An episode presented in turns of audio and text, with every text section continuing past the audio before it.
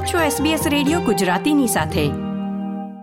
મિત્રો, cakes, chocolates, લોલીઝ અને cookies બાળકોના ફેવરિટ ફૂડ લિસ્ટમાં અવ્વલ હોય છે.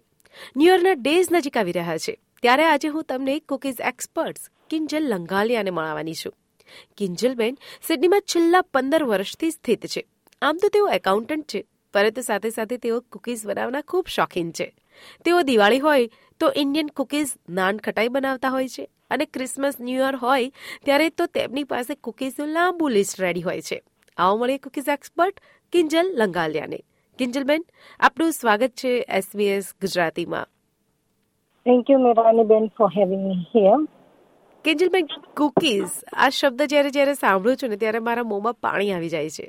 એમાં પણ ગરમા ગરમ કુકીઝની સુગંધ તો આહાહા, એવું લાગે કે હું જ બધી કુકીઝ ખાઈ જાઉં.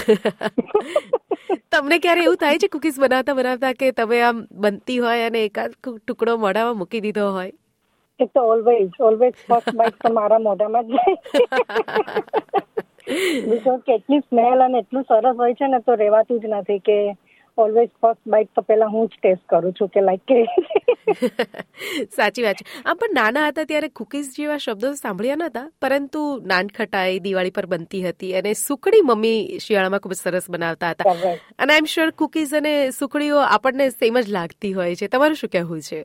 એ તો સાચી વાત છે, કુકીઝ અને સુખડી સેમ લાગતી હોય છે, પણ સુખડી થોડી વધારે સ્વીટ હોય છે, અને કુકીઝમાં આપણે તો બહુ બધી વેરાયટીઓ જોવા મળે છે. લાઈક ચોકલેટ ચીપ કુકીઝ છે, ચોકલેટ કુકીઝ છે, પછી ટૂટી ફૂટી કુકીઝ છે, રેડ વેલ્વેટ કુકીઝ છે. બધી કુકીઝ તો અહીંયા આવીને જ ખબર પડી કે લાઈક કેવી કુકીઝની વેરાયટીઓ જોવા મળે છે. વાવ, તમે તો આખું મેન્યુ આપી દીધું મને. આટલી બધી કુકીઝના નામ તો મેં પણ નહોતા સાંભળ્યા.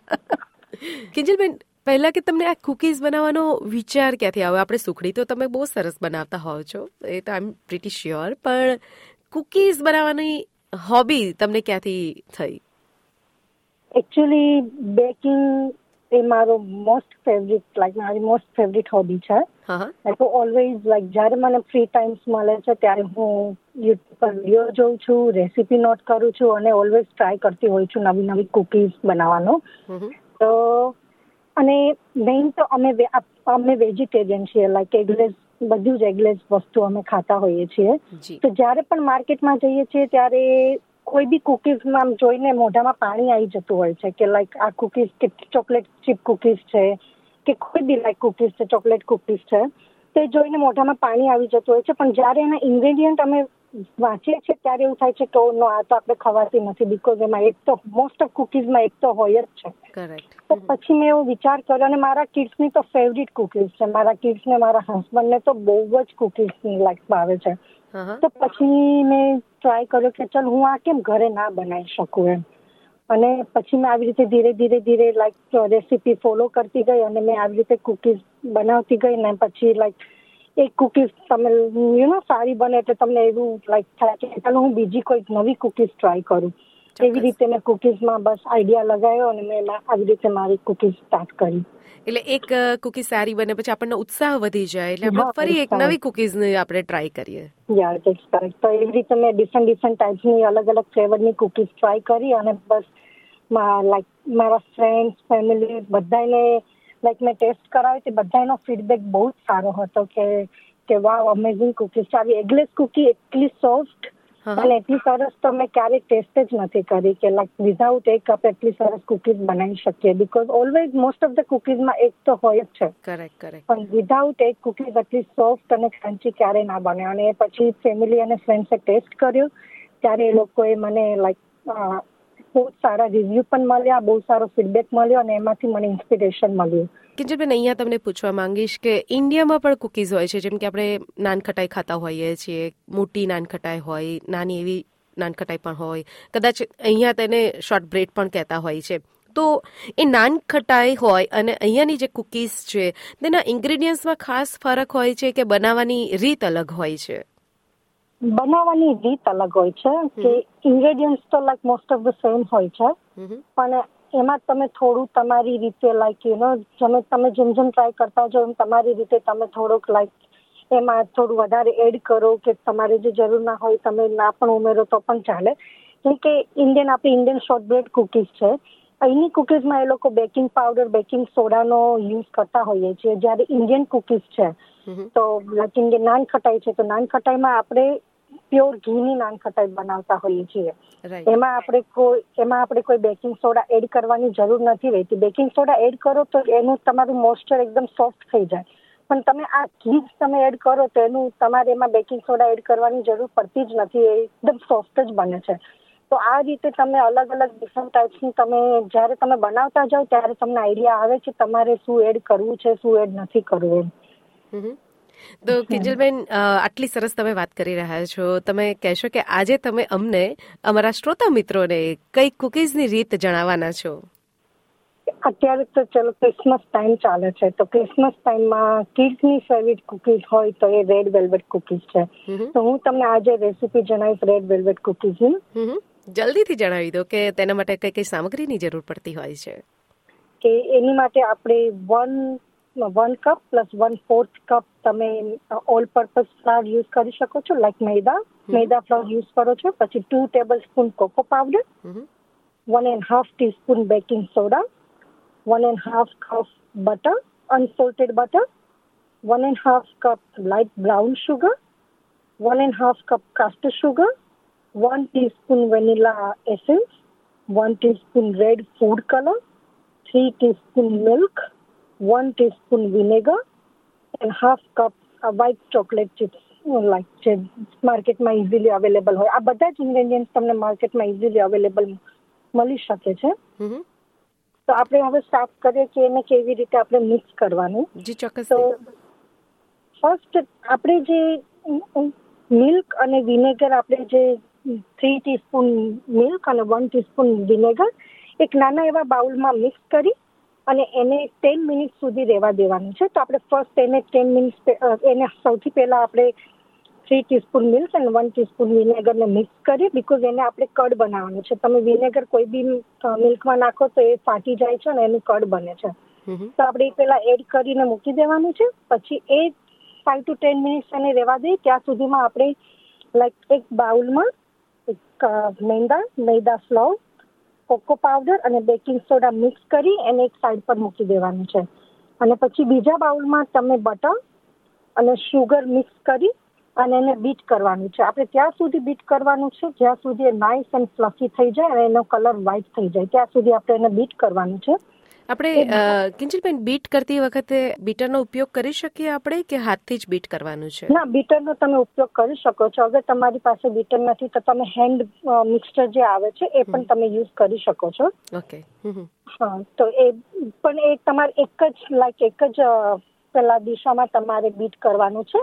કે તમે એક સાઈડ કરતા હોય તો બસ એને એક જ સાઈડ બીટ કરવાનું છે અને એકદમ ફ્લફી અને નાઇસ થાય ત્યાં સુધી તમારે એને બીટ કરતા રહેવાનું છે.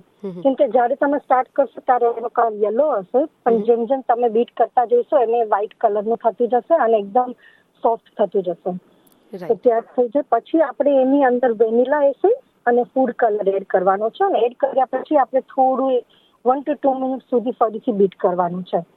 તો એ બીટ થઈ મિક્સ થઈ જાય. પછી આપણે જે ડ્રાય ઇન્ગ્રેડિયન્ટ્સ જે આપણે એક બાઉલમાં એડ કર્યા હતા એમાં મિક્સ કરવાના છે, બટરમાં અને શુગરમાં. એ મિક્સ થઈ જાય પછી આપણે એને આપણે એકદમ મસ્ત બીટ કરી દેવાનું છે. બધા ડ્રાય ઇન્ગ્રેડિયન્ટ્સ મિક્સ કરી પછી એને આપણે બીટ કરવાનું છે.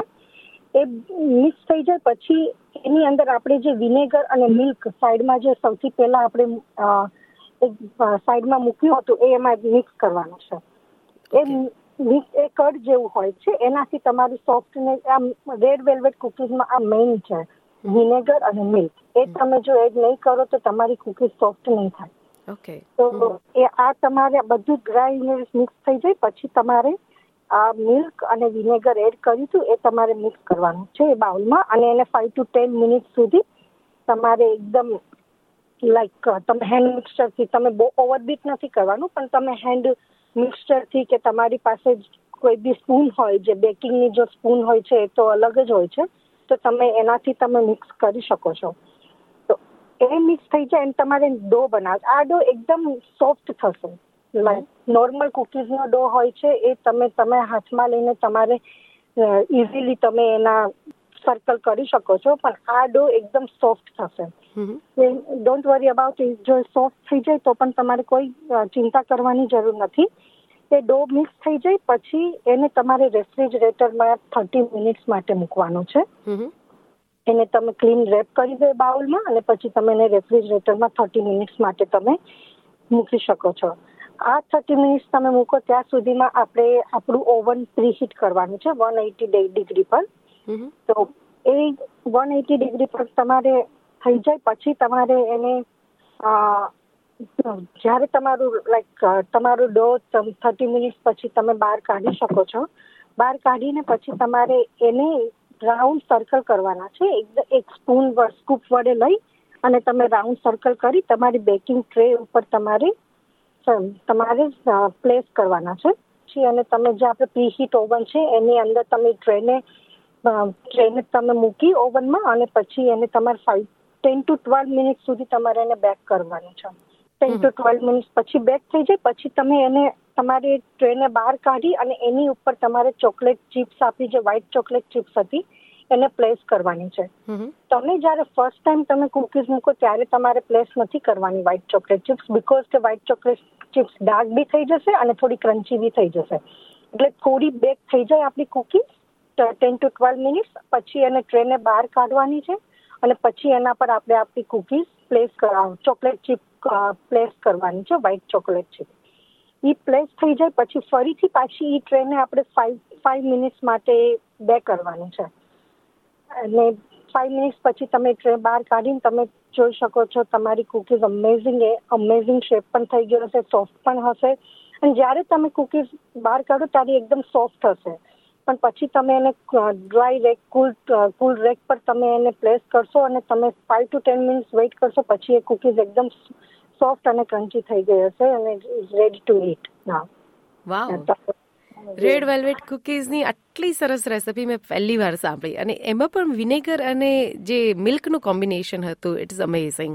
થેન્ક યુ સો મચ કિંજલબેન, આટલી સરસ તમે રેડ વેલ્વેટ કુકીઝની વાનગી તમે અમારી સાથે શેર કરી તે બદલ. Thank you so much, Mirani. Like, share, comment करो SBS गुजराती ने Facebook पर follow करो.